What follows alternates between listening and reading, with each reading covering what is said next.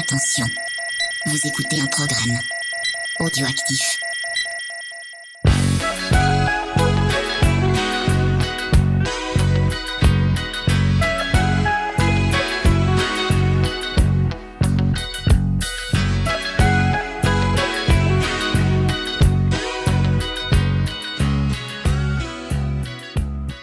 Salut les bourrinos, c'est bienvenue pour ce nouvel épisode d'émotions et canapé, l'émission qui parle des émotions que l'on ressent quand on regarde les films dans un canapé ou dans un fauteuil de cinéma.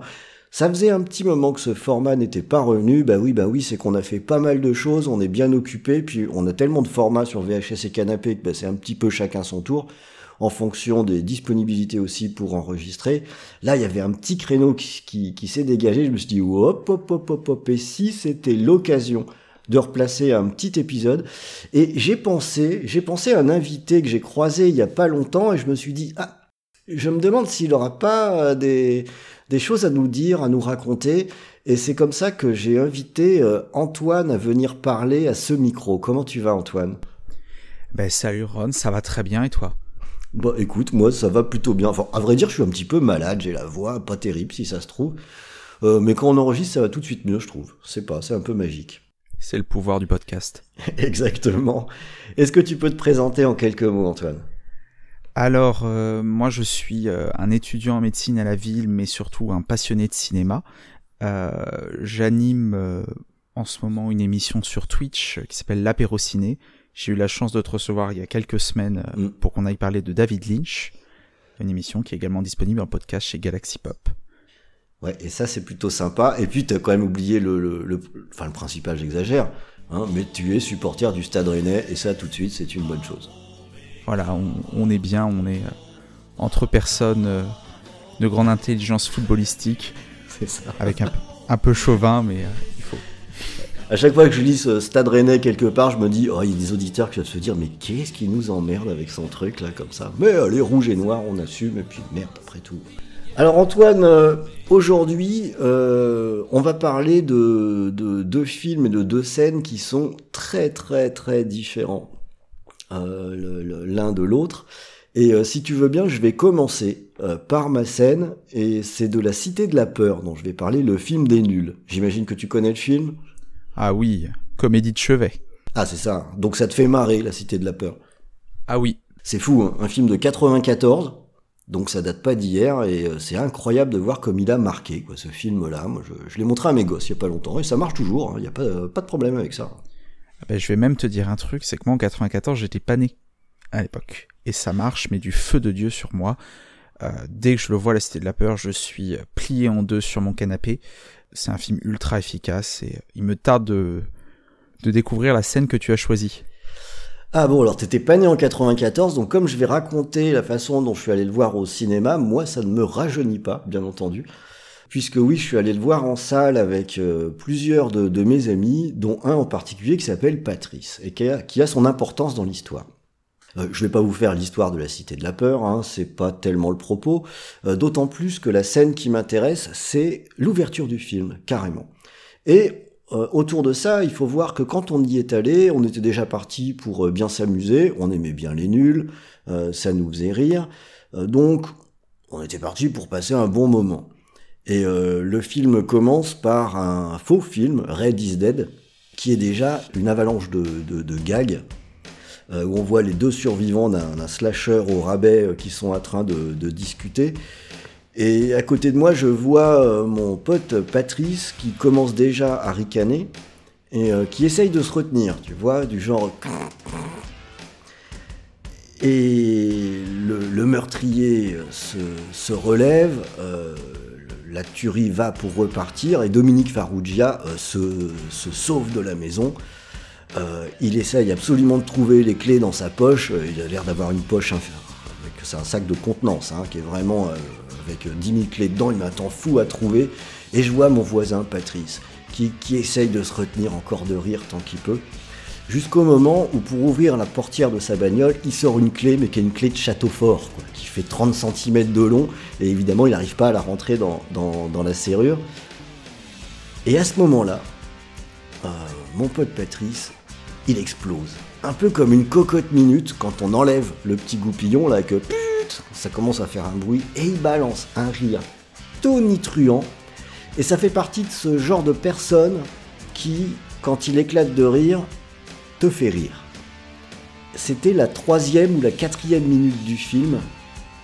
À partir de là, il y a eu dans la salle comme, euh, comme une vague, une déferlante à cause de ce gars-là, qui a mis la salle en entier en état d'hilarité totale. Et ça ne s'est pas arrêté jusqu'à la fin du film. Alors plus qu'une scène, ce que je raconte, c'est ce qui se passait sur les, fauteuils euh, quand on regardait le film, puisque quand je l'ai vu, donc, très honnêtement, j'en ai raté peut-être la moitié, tellement je pleurais, tellement j'avais mal au ventre, euh, tellement à chaque fois que j'essayais vaguement de retrouver mon sérieux, il y avait mon pote qui se remettait à rire et c'était reparti pour un tour. On n'en pouvait plus, ça a été sans doute la séance de cinéma la plus éprouvante de ma vie, physiquement, je veux dire. J'avais mal au ventre, mal aux abdos à la sortie. Mais qu'est-ce que c'était bien. Qu'est-ce que c'était drôle. N'importe quel micro-gag devenait quelque chose de d'exceptionnel. Et ce qui était génial, c'est comme ça avait fait tache d'huile, quoi. Il y avait les gens qui étaient devant, qui se retournaient pour voir ce qui se passait, et ça se transférait, et ça se transférait, jusqu'au générique de fin ou à la sortie. Euh, il y avait pratiquement tout le monde dans la salle qui essayait de savoir, mais c'est qui ce mec qui rigole comme ça, quoi. Voilà, alors c'est ma scène, elle n'était pas sur l'écran cette fois, mais c'est des petits moments euh, qu'on peut vivre. euh, je crois qu'on peut les vivre qu'en salle, où finalement, suivant qui regarde, suivant l'ambiance qu'il y a, ça change tout. Alors la Cité de la Peur, c'est authentiquement drôle euh, en valeur absolue, ça me fait rire euh, de toute façon, mais je crois qu'en fait que si on était allé voir, mais, n'importe quoi, hein, même un film avec Franck Dubosc, où, euh, ça aurait été pareil, ça aurait été pareil, parce que le spectacle était dans la salle, s'appuyait sur l'écran, et c'était un petit moment de magie, quoi, un petit moment de magie dans, la salle qui a mis tout le monde de bonne humeur, je suis sûr qu'il y a plein de gens qui ont fait cette séance au cinéma qui était Place Gambetta à Paris, sans rappel, tellement ça a été ben, un, un bon moment. Quoi. Je sais pas si ça t'est déjà arrivé, Antoine, d'avoir ce genre, de voir ce, ce genre de choses euh, sous l'influence des spectateurs, de changer ton expérience de ce que tu regardes à l'écran. Eh ben ça tombe bien parce que moi, la Cité de la Peur, comme beaucoup de comédies, la comédie c'est rarement quelque chose que je, je vois tout seul. Mm. C'est souvent avec des amis ou en famille. Et moi le souci c'est que je suis pas forcément celui qui rigole facilement. Mm. Par contre je suis celui qui me fait facilement contaminer. Hmm.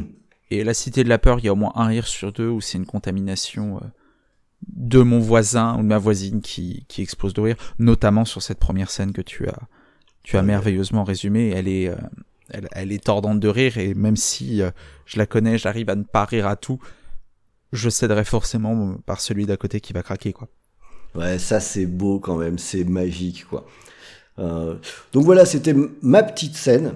Mais maintenant, on va plus glisser euh, rapidement sur, euh, sur ton film, sur ce dont tu veux parler. Quel est le film dont tu veux nous parler, Antoine? Eh ben moi, j'ai choisi pour cette émotion canapé de vous parler d'Hippocrate, qui est un film français sorti en 2014, euh, qui a été réalisé par Thomas Lilti. Je sais pas si tu le connais. Eh ben non, en fait, je, je l'ai pas vu, donc j'ai même dû chercher un petit peu quand tu m'as dit que ça allait être ce film-là. Moi, je, suis- je suis complètement passé à côté, donc il va falloir euh, me raconter un petit peu de quoi ça parle. Eh ben, euh, Hippocrate, euh, du nom de ce célèbre médecin antique, c'est l'histoire de Benjamin Barrois. Benjamin, c'est un, un interne en médecine. Donc, pour ceux qui voient pas, un interne en médecine, c'est un étudiant en- de la 7e à la euh, 10, 12e année, jusqu'à la Mhm. fin des études, en fait. Lui, débute son internat et il le débute euh, dans le service dirigé par son père, le grand professeur Barrois, qui est le chef de service. Il est dans cette équipe. euh, il, y a, il fait notamment la rencontre d'Abdel, Mhm. qui est joué par Reda Kateb, euh, qui est un médecin algérien qui fait faisant fonction d'interne, c'est-à-dire qui vient euh, faire son équivalence pour exercer en France. D'accord. Et le film va suivre un peu euh, Benjamin, Abdel et tout le service sur différents cas médicaux, dans la joie un peu, dans la tristesse surtout, avec euh, des moments qui sont euh, très difficiles, euh, avec des décès, avec des gardes compliqués, avec, euh, avec des distensions entre internes, avec les chefs, Mm. avec les familles. C'est un film euh, qui, qui raconte en fait la vie de l'hôpital qui va notamment raconter un événement et qui va nous amener à la scène euh, dont on va parler, Mhm. c'est quand Benjamin et Abdel prennent en charge une certaine Madame Richard, qui est une vieille dame, euh, la quatre-vingtaine passée, qui a un cancer euh, métastasé. Voilà, qui suit, c'est une petite dame toute gentille avec lequel ils vont, avec laquelle, pardon, ils vont se lier d'affection. Et puis cette dame, euh, un soir, alors que Benjamin est de garde, il est appelé car elle fait un arrêt cardiaque et les réanimateurs arrivent, réaniment cette dame qui avait pourtant demandé à ne pas être réanimée. C'était noté dans un petit coin du dossier, mais les réanimateurs l'ont pas vu.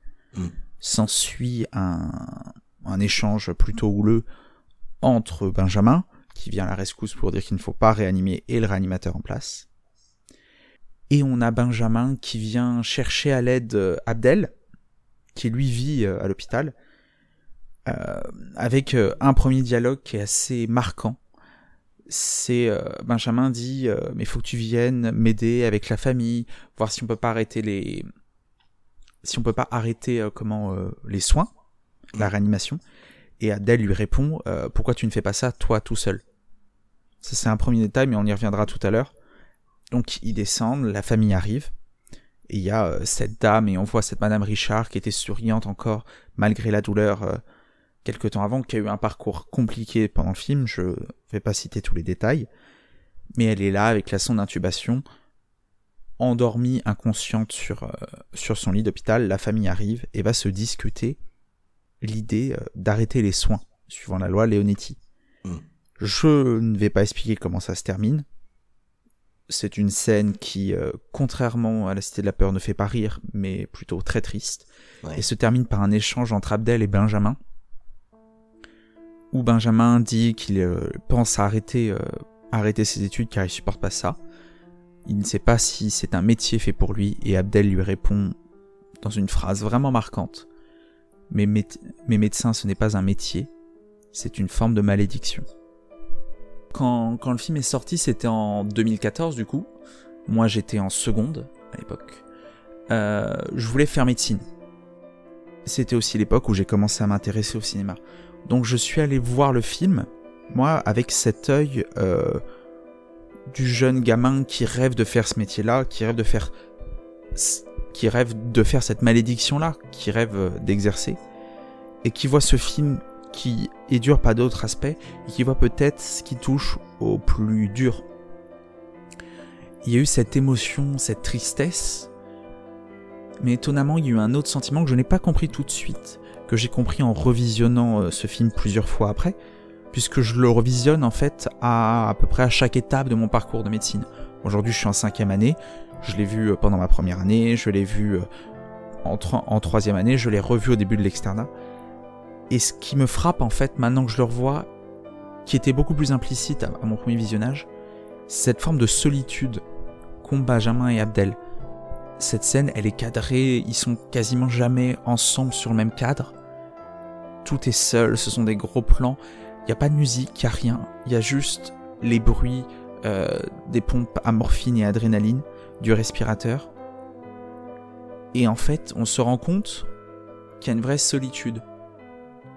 Lorsque je l'ai vu, j'étais du côté patient, celui qu'on connaît tous, celui, euh, celui des gens qui vont à l'hôpital qui sont confrontés à ça. Maintenant que je porte un peu plus la blouse blanche, je revois cette scène par l'œil de Benjamin et d'Abdel.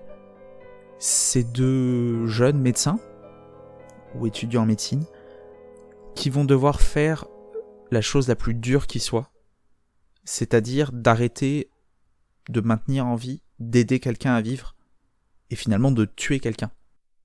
Psychologiquement, on sent que c'est comme ça qu'il est, et je repense souvent quand je suis en service et que j'ai des situations similaires à cette solitude qu'a Benjamin, qui est joué par Vincent Lacoste, qui est merveilleusement joué par Vincent Lacoste. Cette solitude qu'il a de cette décision qui est pas du tout facile à prendre, qui est jamais facile à prendre, je pense. Et c'est cette émotion, en fait, cette tristesse qui m'envahit, parce que ce qui est très dur dans ce film et dans cette scène, c'est que c'est d'un réalisme c'est d'un réalisme impressionnant. Thomas Lilti, le scénariste et réalisateur, est, est médecin généraliste de formation. Il a arrêté ensuite de pratiquer pour, euh, pour euh, se lancer dans le cinéma. Son père était un, un grand médecin, et je ne peux pas m'empêcher de penser que cette scène, et que ce film en général, il l'a sûrement vécu lui pendant son internat. Je sais pas, peut-être qu'il nous écoute, peut-être qu'il pourra nous répondre, mais euh, mais voilà, et c'est et c'est cette solitude qui m'emplit, cette empathie, toute cette émotion.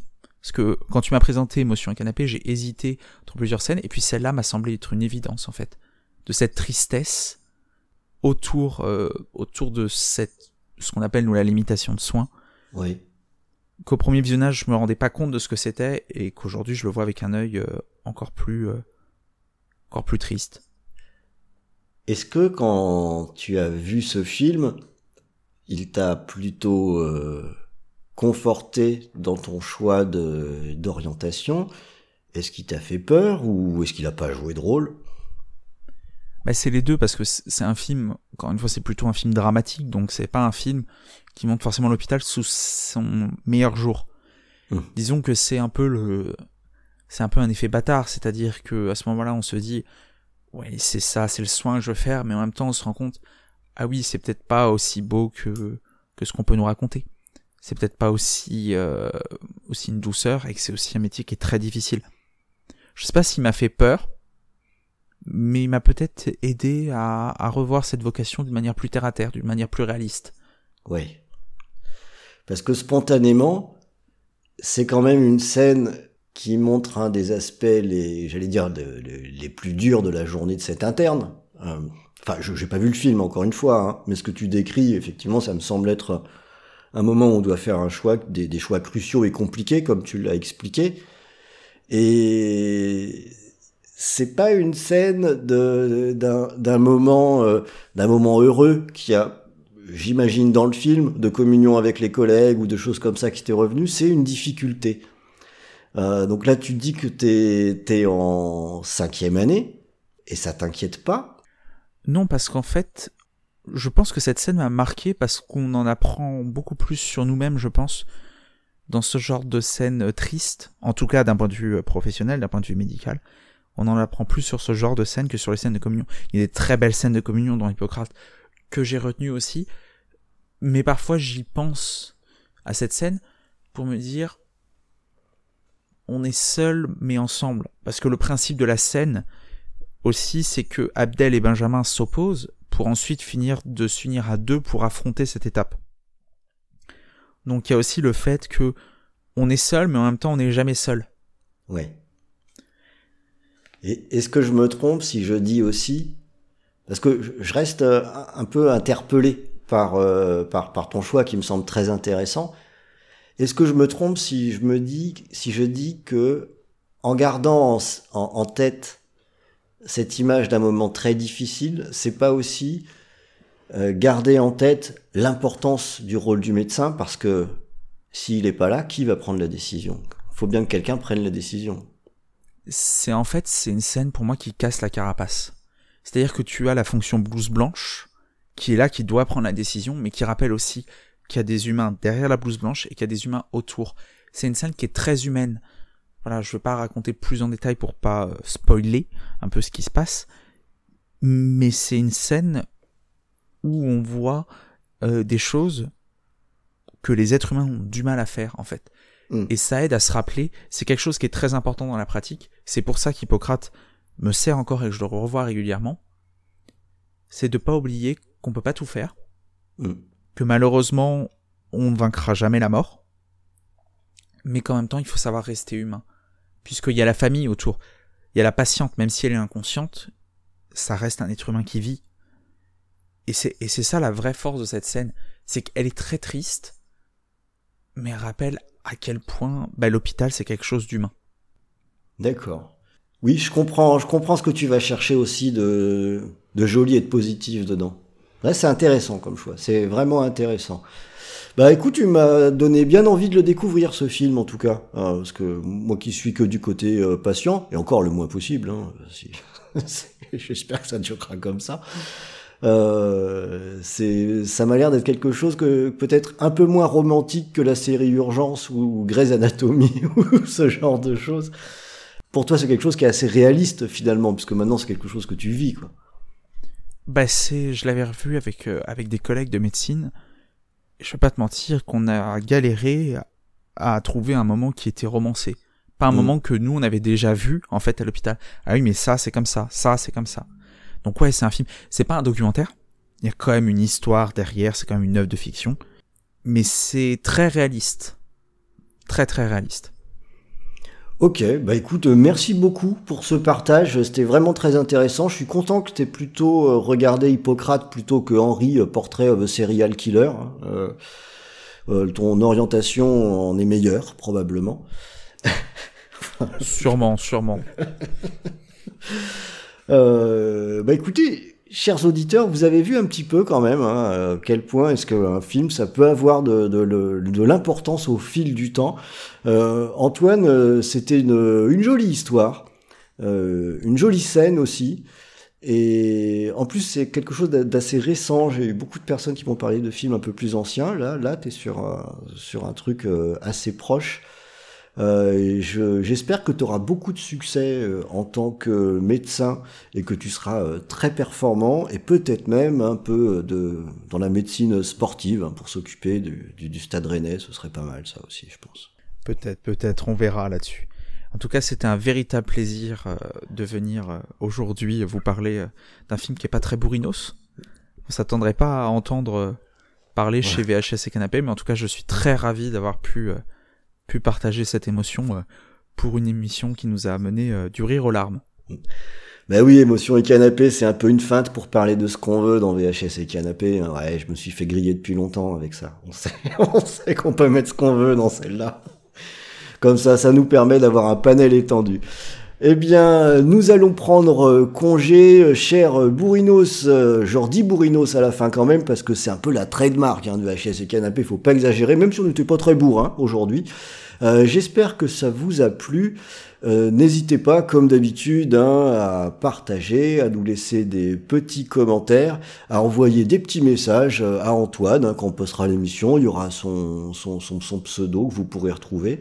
Aussi à aller euh, jeter une oreille sur l'apéro ciné, voire euh, y assister en direct sur Twitch pendant les émissions. Alors ça parle assez souvent de cinéma plus ancien. hein. Mais j'y ai appris aussi euh, quelques trucs qui étaient pas mal. Les invités sont passionnés, donc toujours quand les invités sont passionnés, eh bien c'est passionnant. Ça va ensemble les deux. Donc Antoine, merci beaucoup d'être venu nous voir. Euh, J'espère que ça s'est bien passé pour toi, que tu es bien. Hein ça va, ça va? Ah bah, ce fut un, un excellent moment. Euh, Merci à toi pour l'invitation euh, et merci aux auditeurs qui sont restés jusqu'au bout nous écouter. Ce fut un véritable plaisir. Eh bien nous arrêtons ici et je vous dis donc à la prochaine émission de VHS et Canapé. Salut Salut